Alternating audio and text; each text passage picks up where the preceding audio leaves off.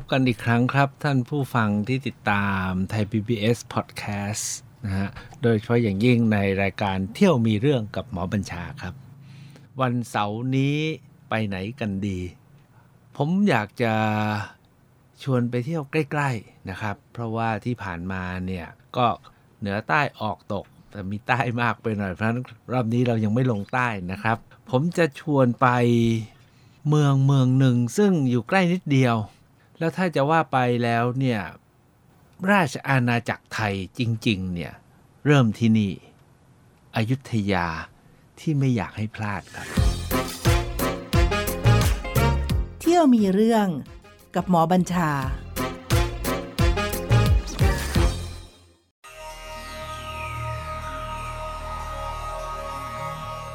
ทำไมผมถึงใช้คำว่าราชอาณาจักรไทยที่สืบมาเป็นไทยเราทุกวันนี้ที่เป็นสยามแล้วก็เปลี่ยนมาเป็นประเทศไทยเนี่ยเริ่มที่อยุธยาอันนี้ผมเอาตามท่านอาจารย์ศรีศักดิ์วลิโพดมนะครับที่ผมถือว่าเป็นครูที่แตกฉานแล้วก็ใช้คำว่าท่านมองกว้างมองไกลแล้วก็ให้ภาพรวมท่านบอกว่าก่อนจะมาเป็นอยุธยาในสมัยพระบรมไตรโลกนาถเนี่ยนะครับไทยเรายังเป็นแค่รัฐหรือนครรัฐที่เริ่มที่สุโขทัยและยังมีนครรัฐอื่นๆไม่ว่าจะล้านนาล้านช้างนะครับสุพรรณภูมิหรือทางทักษิณรัฐก็มีตั้งหลายรัฐนะครับแล้วก็ค่อยๆมีกำลังขึ้นเป็นสุโขทัยก็ยังมีสถานะเป็นเพียงนครรัฐแล้วก็มีนครรัฐที่เป็นมีสัมพันธ์กันนะครับตอนนั้นก็มีอโยธยามีสุพรรณภูมิจนตอนหลังเนี่ยทางสุพรรณภูมิทางอโยธยาก็มีกำลังมากขึ้นแล้วก็ค่อยๆผนวกสุโขทัยท่านอาจารย์ศรีศักดิ์บอกว่าการเป็นราชอาณาจักรไทยเริ่มจริงๆเนี่ยคือสมัยพระบรมไตรโลกนาถที่ท่านตั้งระบบจตุสดมมีเมืองลูกหลวงมีอะไรต่ออะไรถึงตอนนั้นล่ะครับเรียกว่าเป็นอาณาจักรไทยอยู่ที่อยุธยาด้วยเหตุนี้เนี่ยในเมื่อพวกเราเป็นคนไทยก็ไม่ควรจะต้องพลาดไม่ควรจะพลาดการไปเยี่ยมอยุธยาในฐานะต้องใช้คำว่าถ้าไม่มีอยุธยาประเทศไทยเราก็อาจจะไม่ใช่อย่างนี้ก็ได้อาจจะเป็นรัฐนั้นรัฐนี้หรือในเอเชียตะวันออกเฉียงใต้ก็ไม่รู้จะเป็นยังไงนะครับการไปอยุธยาเนี่ยจริงๆแล้วหลายคนคงจะไปกันหลายครั้งแล้วไปครั้งนั้นก็ไปแวะที่นี่ไปครั้งนี้ก็ไปแวะที่นั่นสำหรับผมเนี่ยอยากจะชวนไปอยุธยาแบบครั้งเดียวครึ่งชั่วโมงเนี่ยนะครับเห็นภาพอยุธยาแล้วก็เข้าใจอยุธยาเพราะฉะนั้นเนี่ยการไปอยุธยาให้เห็นภาพเนี่ยผมขอเสนอว่าเวลาท่านไปเข้าสู่เมืองอยุธยาจากสายวิภาวดีรังสิตข้ามสะพานปรีดีธำรงคือข้ามแม่น้ำเจ้าพระยาไปเนี่ยนะครับผมคิดว่าท่านจะต้องแวะ2ที่ก่อนแล้วผมแม้จะระยะหลังๆผมก็ยังแวะ2ที่นี้โดยเฉพาะเมื่อพาใครไปด้วยจุดแรกที่ผมจะแวะเนี่ยนะครับก็คือที่ศูนย์ศึกษาประวัติศาสตร์อยุธยาซึ่งทุกวันนี้อบจ.กับมหาวิทยาลัยราชภัฏเนี่ยช่วยกันดูแลอยู่ในเกาะเมืองอยุธยาพอข้ามสะพานปรีดีธำรงนะครับไม่ว่าจะเป็นสะพานเก่าสะพานใหม่เนี่ยเข้าไปนิดเดียวครับอยู่ในย่านที่เป็นมหาวิทยาลัยราชภัฏเนี่ยอยู่ฝั่งซ้ายมือนะครับเป็นอาคารที่ทางญี่ปุ่นมาช่วยพัฒนาและสร้างให้ไว้เล็กๆครับใช้เวลาไม่มากแต่ท่านจะเห็นภาพความเป็นอยุธยาว่าก่อตัวเป็นอย่างนี้นะครับแล้วคลี่คลายมีพัฒนาการโดยเฉพาะยิ่งพัฒนาเป็นอาณาจักรพัฒนาเรื่องของการเป็นศูนย์กลางการค้าอยุธยานี่มีชื่อเสียงมากนะครับอยุธยาโยเดียนะพระนครศรีอยุธยาเนี่ยใครๆจะต้องมาเพราะเป็นเมืองท่าที่สำคัญมากที่รวบรวมสินค้าจากชั้นในหรือสินค้าจากแดนไกลมารวมไว้ที่นี่แล้วใครมาจากที่ไหนมาถึงอยุธยาก็จะได้ของดีที่รวบรวมไว้ที่อยุธยาเพราะฉะนั้นเนี่ยที่ศูนย์ศึกษาประวัติศาสตร์อยุธยาเนี่ยจะได้เห็น1การรวมกันเป็นอาณาจักรของหลายๆรัฐบนแผ่นดินไทยและก็ในแผ่นดินที่รายรอบอันที่2คือได้เห็นเรื่องของ ประเพณีนะครับที่วิถีวัฒนธรรมของคนอยุธยาที่ค่อยก่อตัวจนเป็นอารยธรรมผมใช้คำว่าอารยธรรมเลยแหละเป็นอารยธรรมอย่างอยุธยาอย่างไทยที่ฝรั่งเข้ามาเนี่ยเขาตื่นเต้นมากเราจะเห็นมีบันทึกมีหนังสือนะครับว่าด้วยอยุธยาเยอะแยะไปหมดเลยในโลกโดยเฉพาะอย่างยิ่งในฝ่ายยุโรปแม้กระทั่งฝ่ายจีนก็มีญี่ปุ่นก็มีนะครับเพราะฉะนั้นเนี่ยเป็นศูนย์กลางที่รุ่งเรืองมีวิถีที่มีลักษณะเฉพาะเรื่องมีศาสนามีผู้คนแต่ที่ผมชอบอีกอันหนึ่งก็คือว่าเขาจัดนิทรรศการด้วยลักษณะใช้กระจกสลักซึ่งทุกวันนี้ก็อาจจะเชยแล้วแต่นี้เขาทำมา20 ปีแล้วนะครับเป็นกระจกสลักให้เห็นพิธีบรมราชาภิเษกที่ผมเห็นแล้วก็นึกถึงที่เราไปเห็นที่นครวัดนะครับอยุธยาเนี่ยเรารับประเพณีพิธีกรรมหลายส่วนมาจากฝ่ายเขมรฝ่ายนครวัดนะฮะจนบ่มเพาะพัฒนาแล้วก็สถาปนาเป็นอยุธยาในสมัยพระบรมไตรโลกนาถท่านคงพอนึกออกนะครับว่าเจ้าสามพระยาเนี่ยเป็นผู้ที่ไปรบสู้กับฝ่ายเขมรแล้วก็สามารถประกาศความรุ่งเรืองเป็นอิสระแล้วก็รับหลายคติจากฝ่ายเขมรเข้ามาเสริมเติมพลังให้กับอยุธยาจนรุ่งเรืองผมจึงคิดว่าเพียงสักครึ่งชั่วโมงหรือ1ชั่วโมงเนี่ยมันคุ้มมากที่เราจะได้มีกรอบความคิดความเข้าใจอยุธยาอย่างเป็นกระบวน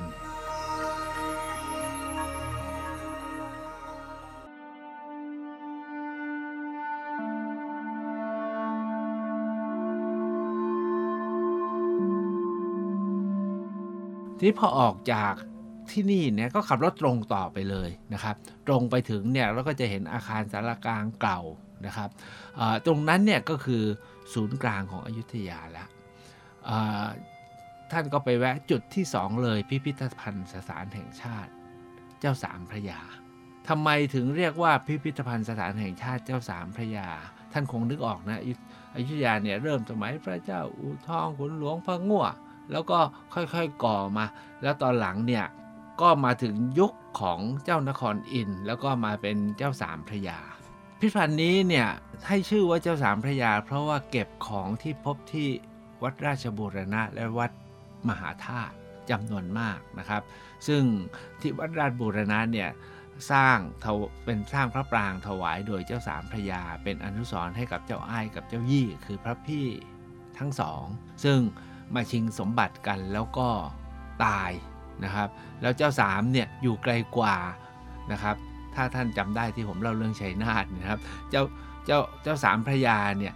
อยู่ไกลกว่าเลยมาถึงที่หลังพี่สองคนเขาตายเรียบร้อยแล้วนะครับงั้นเจ้าสามพระยาก็เลยได้ขึ้นเป็นกษัตริย์และเจ้าสามพระยาเนี่ยนะครับเป็นผู้ที่ค่อยๆรวมแว่นแคว้นในละแวกนี้นะให้เป็นปึกแผ่นยิ่งขึ้นนะครับต่อจากพ่อคือพระนครินทร์นะฮะซึ่งหรือเจ้านครอินทร์ที่คนนี้ก็เก่งมากนะครับเพราะว่าเดินทางไปถึงเมืองจีนเมื่อเจ้าสามพระยาเนี่ยตั้งหลักได้สุดท้ายพระบรมไตรโลกนาถก็ต่อจากเจ้าสามพระยาเพราะฉะนั้นพิพิธภัณฑ์เจ้าสามพระยาเนี่ยเป็นพิพิธภัณฑ์แห่งชาติที่สร้างไว้ตั้งแต่รุ่นแรกๆนะครับหลังจากสร้างพิพิธภัณฑ์พระนครนะครับแล้วก็เนี่ยพิพิธภัณฑ์อยุธยาเนี่ยเป็นลำดับต้นๆเพราะฉะนั้นยังเป็นพิพิธภัณฑ์ที่ยังไม่ได้ปรับปรุงอะไรมากเพราะฉะนั้นเวลาเข้าไปเราก็จะตาลายด้วยรูปพระนะครับแล้วก็งานประติมากรรมเก่าๆของอยุธยาตรงนู้นบานประตูตรงนี้เป็นผ้าตรงนี้เป็นพระประติมานะครับเราก็เห็นแล้วเราก็งงถามว่าถ้าไปพิพิธภัณฑ์สถานแห่งชาติอยุธยาเนี่ยเจ้าสามพระยาเนี่ยจุดไหนที่ต้องไปแล้วจะสัมผัสความเป็นอยุธยาที่มั่งคั่งและรุ่งเรืองท่านต้องขึ้นไปห้องข้างบนนะครับคือห้องที่เก็บเครื่องทองซึ่งมาจากกรุวัดพระมหาธาตุอยุธยานะครับ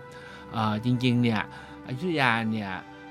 พระปรางทุกองค์เจดีย์ทุกองค์เนี่ยมีกรุทั้งหมดแล้วทุกกรุเนี่ยก็จะ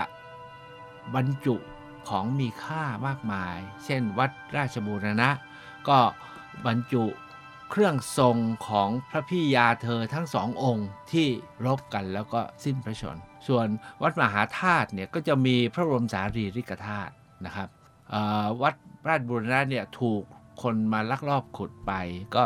เหลือไว้ได้ส่วนหนึ่งวัดมหาธาตุก็ได้ไว้จำนวนหนึ่งในห้องนี้เนี่ยผมว่าเป็นห้องที่สำคัญที่สุดของประเทศไทยนะครับแล้วทุกคนจะต้องไปเลอค่ายิ่งกว่าพิพิธภัณฑ์ใดๆในประเทศนี้นะครับเพราะว่าของที่จัดแสดงอยู่เนี่ยนะครับก็ห้ามถ่ายรูปนะครับของที่จัดแสดงอยู่เนี่ยรวมด้วยเครื่องทองทั้งหมดทั้งสิ้นรวมทั้งมีพระสถูปจำลองแล้วก็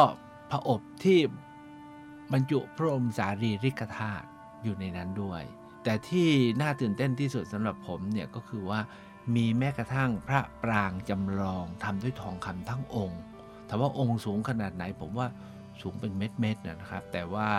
เหลืออยู่ไม่กี่ชิ้นแต่ทางกรมศิลปากรก็จะแสดงให้เห็น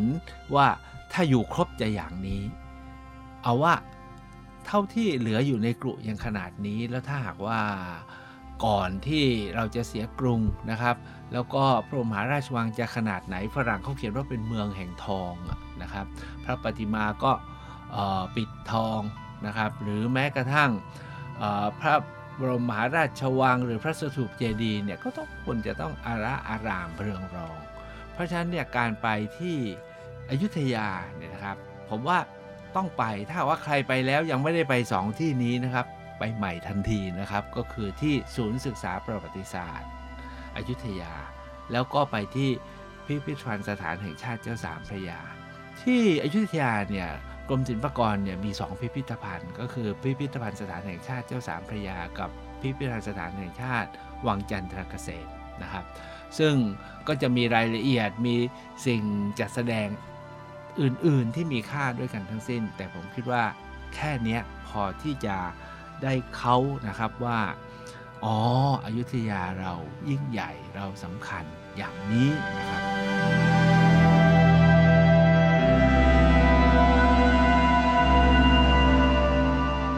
จากนั้นเนี่ยผมก็คิดว่าเราก็ควรจะต้องไปแวะนะครับแบบที่เรียกว่าถึงอยุธยาถามว่าไปถึงอยุธยาเขาไปไหนกันบ้างอันที่หนึ่งคือไปที่พระบรมมหาราชวังอันที่สองก็ไปที่วัดสำคัญนะครับอยากคิดจะไปให้ครบทุกวัดนะครับอยุธยามีวัดเป็น100 วัดนะครับก็จะมีทั้งวัดที่เป็นโบราณสถานคือร้างเรียบร้อยแล้วเป็นเพียงซากปรักหักพังหรือเป็นวัดที่คล้ายๆกับร้างแต่ยังเป็นวัดอยู่นะครับก็คือมีซากโบราณสถานแต่มียังมีพระมีโบสถ์มีอารามนะฮะอยู่เป็นส่วนโบราณสถานก็ว่าเป็นโบราณสถานส่วนที่เป็นพระอยู่ก็ยังพระอยู่หรือแบบที่3ก็คือเป็นวัดที่มีการบูรณะปรับปรุงใหม่เป็นวัดแบบปัจจุบันที่ยังมีชีวิตชีวาถามว่าควรจะไปวัดไหนบ้างผมคิดว่าวัดแรกเนี่ยที่ก็ไม่ควรพลาดนะครับ อยู่ไม่ไกลจากพิพิธภัณฑ์สถานแห่งชาติเจ้าสามพระยาท่านก็ตรงไปนะฮะถนนทุกสายจะพาตรงไปที่หลวงพ่อพระมงคลบพิตรและวัดพระศรีสันเพชรที่มีเจดีย์3 องค์หลวงพ่อพระมงคลบพิตรเนี่ยซึ่งหลังจากเสียกรุงเนี่ยก็พระวิหารเนี่ยก็ปรักหักพังหมดนะครับแล้วก็เหลือแต่องค์พระอยู่นะองค์ใหญ่มากแต่ก็ตอนนี้บูรณะเรียบร้อยพระวิหารประดิษฐานหลวงพ่อก็สร้างเรียบร้อยงดงามเป็นหลวงพ่อถ้าภาษาผมก็เรียกว่าหลวงพ่อโตใหญ่มากนะครับเข้าไปดูโอ้โหแหงนคอตั้งบ่านะครับยังงดงามเหมือนเดิมนะครับแล้วก็มีร้านค้าอยู่รายรอบท่านก็จะได้หาซื้อของช่วยอุดหนุนนะครับใครอยากได้อะไรเป็นที่ระลึกจากอยุธยาที่นี่แหละครับเป็นที่ชุมนุมนะฮะผลิตภัณฑ์ของคนอยุธยาไว้พร้อมสับแล้วจากวิหารหลวงพ่อพระมงคลบพิตรเนี่ยนะครับก็เดินไปนิดนึงแนะนำว่าอย่าไปตอนที่ร้อนมากไปตอนเช้าหรือไปตอนเย็นก็ได้นะตอนบ่ายคล้อยจะได้ไม่ร้อนจัดนะครับเพราะที่พระเจดีย์ศรีสันเพชรเนี่ยซึ่งเหลืออยู่3 องค์นะครับซึ่งสร้างตั้งแต่สมัยพระบรมไตรโลกนาถเนี่ยนะครับเดิมเนี่ยเป็นวังแล้วก็เมื่อพระบรมไตรโลกนาถท่านสถาปนาความเป็นอาณาจักรท่านก็ย้ายวังไปอยู่ที่ริมแม่น้ำแล้วก็ยกบริเวณวังนี้สร้างเป็นวัดอันนี้เป็นต้นแบบของวัดพระแก้วทุกวันนี้นะครับก็คือเป็นวัดที่อยู่คู่กับวังนะครับอันนี้คือวัดพ พระศรีสันเพชรนะครับก็ทุกวันนี้เหลือแต่เจดีย์สามองค์แล้วก็มณฑปที่เคยอยู่แทรกระหว่างกลางตอนนี้ก็สร้างด้วยไม้ก็ไม่เหลือแล้วนะครับแต่เพียงแค่เห็นพระเจดีย์ทั้ง3องค์เนี่ยครับมีมุมมีร่องรอยที่เหลือผมว่าก็สัมผัสได้ถึงความรุ่งเรืองแห่งอยุธยาส่วนพระมหาราชวังเนี่ยทุกวันนี้เนี่ยส่วนใหญ่ก็ผมเคยไปครั้งหนึ่งพยายามไปให้ถึงแต่ไปแล้วก็ไม่มีอะไรก็มีแค่ลานแล้วก็มีแต่อิฐไม่เหลืออะไรอีกแล้วไม่ใช่เพราะว่าเสียกรุงแล้วก็ใครมาเอาไปนะครับพอตอนที่ตั้งธนบุรีได้ตั้งรัตนโกสินทร์ได้เนี่ยช่วงนั้นเนี่ยต้องใช้คำว่าวัสดุก่อสร้างหายากก็ไทยเราเองเนี่ยนะครับก็เหมาให้คนมาประมูลแล้วก็เหมาแล้วก็ขนอิฐเอาไปสร้างธนบุรีไปสร้างกรุงเทพใส่เรือล่องลงไปครับอย่าไปว่าพวกเราส่วนใหญ่เห็นว่าโอ้เนี่ยเขามาทำเขามาทำให้ก็เราก็ reuse ครับ reuse recycle เราไม่ได้คิดนี่ว่าอีก 4-500 ปีมันจะกลายเป็นโบราณสถานเราเอามาใช้ก่อนเหมือนทุกวันนี้นะบ้านเราเวลาเราย้ายบ้านเราก็รื้อหมดใช่ไหมครับไม่มีใครคิดหรอกว่าโอ้เก็บไว้เป็นโบราณสถานอีก500ปีไม่รู้ไปไหนแล้วนะครับอันนี้ก็เป็นแบบเดียวกันอย่าได้คิดแบบให้เกิดอกุศลมากจนเกินไปเพราะฉะนั้นวัดหลักคือวัดนี้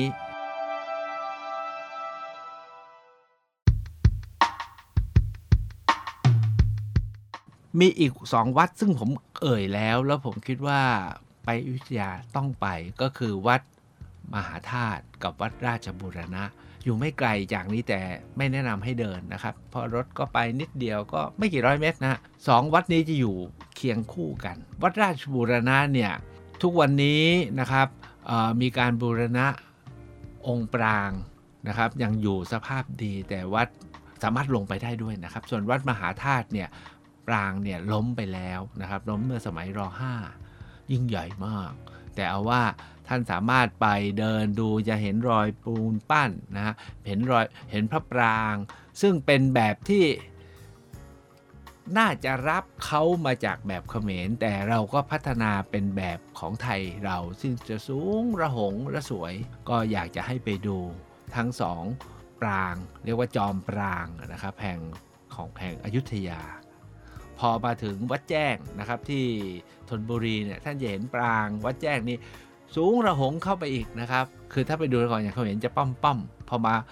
มาเป็นของอยุธยาก็ระหงขึ้นแต่พอไปมาถึงกรุงเทพเนี่ยระหงขึ้นไปอีกนะครับเพราะว่าไทยเราเนี่ยชอบแบบระหงสวยนะครับสะอดสะองอีกวัดหนึ่งที่ผมก็ยังอยากให้แวะเป็นวัดที่เกือบร้างแต่ก็มีการปรับปรุงใหม่แล้วทุกวันนี้เนี่ยพัฒนาน่าสวยมากนะครับคือวัดธรรมิกราชกล่าวกันว่าวัดนี้จะอยู่ข้างๆกันนะกับวัดพระศรีสันเพชรอยู่ระหว่างพระศรีสันเพชรใกล้กับพระราชวังอยุธยาก่อนที่จะไปถึงวัดมหาธาตุกับวัดราชบูรณะวัดนี้เนี่ยความงามก็คือสิงห์ที่อยู่รอบปรางซึ่งปรางก็พังหมดแล้วนะครับแต่มีสิงห์อยู่รายรอบวัดธรรมิกราชเนี่ยสำคัญมากเพราะว่าเป็นวัดที่ย้อนอดีตไปได้ถึงครั้งอโยธยาคือก่อนจะตั้งอยุธยา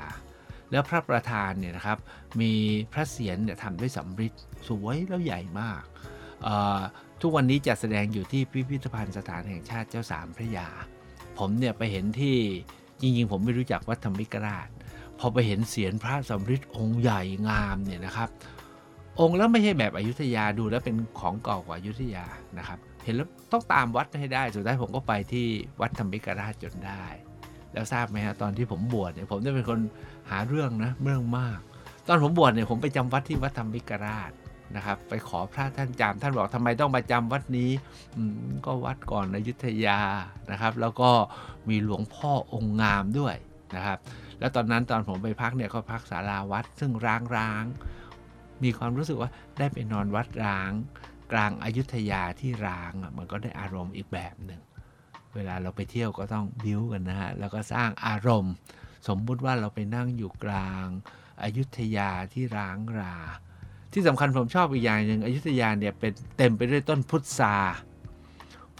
เนี่ยท่านอาจารย์มานิตพ่ออาจารย์ศรีศักดิ์จนถึงอาจารย์ชินเนี่ยเป็นคนแนะนำให้คนปลูกพระยาโบราณราชธานินเป็นคนให้ปลูกไว้ถามว่าให้ปลูกทำไมท่านบอกว่าปลูกไว้คนจะได้มาเก็บเม็ด ก็เก็บพุทราเอาไปกินเอาไปขายและจะได้ช่วยตัดหญ้าให้กับเมืองโบราณเพราะกรมศิลป์ไม่มีกำลังตัดหญ้านี่เรื่องเก่านะฮะแต่ทุกวันนี้เนี่ยต้นพุทราเต็มไปหมดแต่ผมเนี่ยตอนที่ผมไปด้วยอารมณ์นักบวชเนี่ยนะครับพุทราลูกพุทราพออุดอซอสระอาแต่ผมรู้สึกพออุทอทอพุทราคือพุทธศาสนาซบเซาที่อยุธยาเท่าที่ผมไปสัมผัสตอนที่ผมบวชต่อจากวัดธรรมิกราชเนี่ยผมอยากจะโยกให้ท่านมีแรงฮึดไปอีกสัก3วัดพอไหวไหมครับเพราะว่าใครๆเขาก็ไปกันนะ3วัดนี้นะครับไม่ไปไม่ได้วัดที่1ก็คือวัดใหญ่ชัยมงคลวัดนี้เนี่ยเป็นอนุสรณ์สถานสมเด็จพระนเรศวรมหาราชหลังจากเสร็จศึกแล้วท่านมากราบอาจารย์ท่านคือที่วัดป่าแก้วไงวัดใหญ่ชัยมงคลเนี่ยเชื่อกันว่าเป็นวัดป่าแก้วที่พระนเรศวรเนี่ยเสร็จยุทธหัตถีแล้วเนี่ยท่านก็มาแวะพักที่นี่นะครับไม่ใช่แค่ไประลึกถึงพระนเรศวรนะครับพระเจดีย์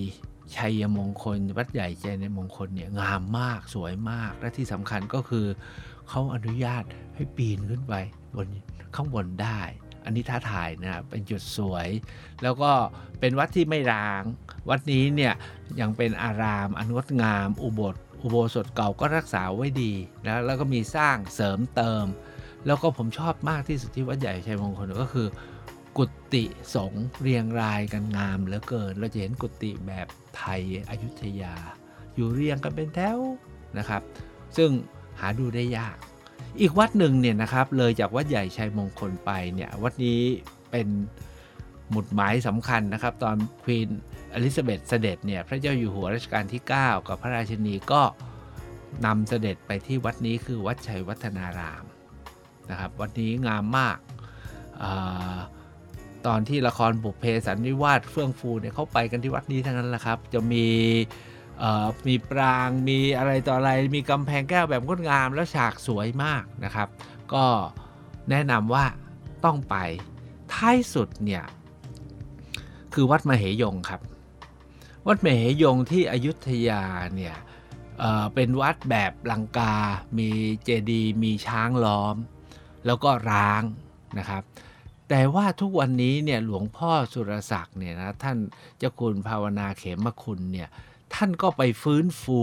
อยู่ข้างๆเกิดเป็นอีกวัดมเหยงค์นะครับที่ผมต้องใช้ว่าเป็นมหาอารามที่งดงามเป็นสถานปฏิบัติธรรมที่ดีทุกวันนี้เนี่ยผมเนี่ยไปช่วย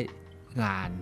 ผมกับพวกเราที่หอจุดหมายเหตุพุทธทาสเนี่ยไปช่วยถวายงานวัดมเหยงค์อยู่เป็นสำนักปฏิบัติธรรมและที่สำคัญก็คือท่านสร้างถ้ำนะครับท่านกำลังสร้าง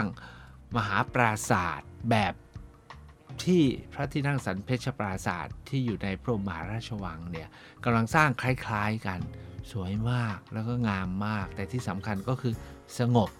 ท่านสามารถไปปฏิบัติธรรมที่นั่นได้แบบหิ้วกระเป๋าไปเลยครับชุดเขาก็มีให้ยืมจะอยู่2วัน3วันหรือเป็นอาทิตย์ก็ลองเข้าไปดูนะครับมีคอร์สเต็มไปหมดเลยทุกวันนี้ส่วนพวกเราไปช่วยทำคอร์สออนไลน์ให้ถวายท่านด้วยนะครับเพราะฉะนั้นก็แนะนำวัดเสร็จแล้วเนี่ยนอกเหนือจากวัดเนี่ยมีวังกับมีของใหม่อีก2อย่างเกิดขึ้นที่อยุธยาแต่วันนี้เวลาคงไม่มีนะครับท่านอาจจะค้นเอาเองหรือวันหลังถ้ามีเวลาผมจะเวียนมาอยุธยาอีกครั้งหนึ่งก็คือที่บางปะอินที่ร5ไปสร้างอีกอันหนึ่งก็คือบางไทรที่พระราชินีไปสร้างเป็นศูนย์ศิลปาชีพพิเศษอันนี้ก็มีของดีเต็มไปหมดครึ่งวันไม่พอครับ2ที่นี้บางปะอินกับบางไทรหรือ2ที่นี้ก็วันหนึ่งเลยท้ายสุดก่อนที่จะจบอยุธยาผมอดไม่ได้ที่จะแนะนำที่นอนกับที่กินส่วนใหญ่พาไปเที่ยวไม่ได้ชวนนอนชวนกินนะครับผมเพิ่งไปเจอแล้วก็ได้นอนที่นอนแบบว่าที่นอนในฝันในอยุธยาอยู่ริมฝั่งแม่น้ำเจ้าพระยาตรงข้ามกับวัดพุทธไทยสวรรค์ซึ่งเห็นพระปรางอยู่ที่อีกฝั่งหนึ่งแต่ฝั่งนี้เนี่ยเป็นของสร้างใหม่นะครับอยู่หน้าโรงพยาบาลอยุธยาซึ่งเป็นดง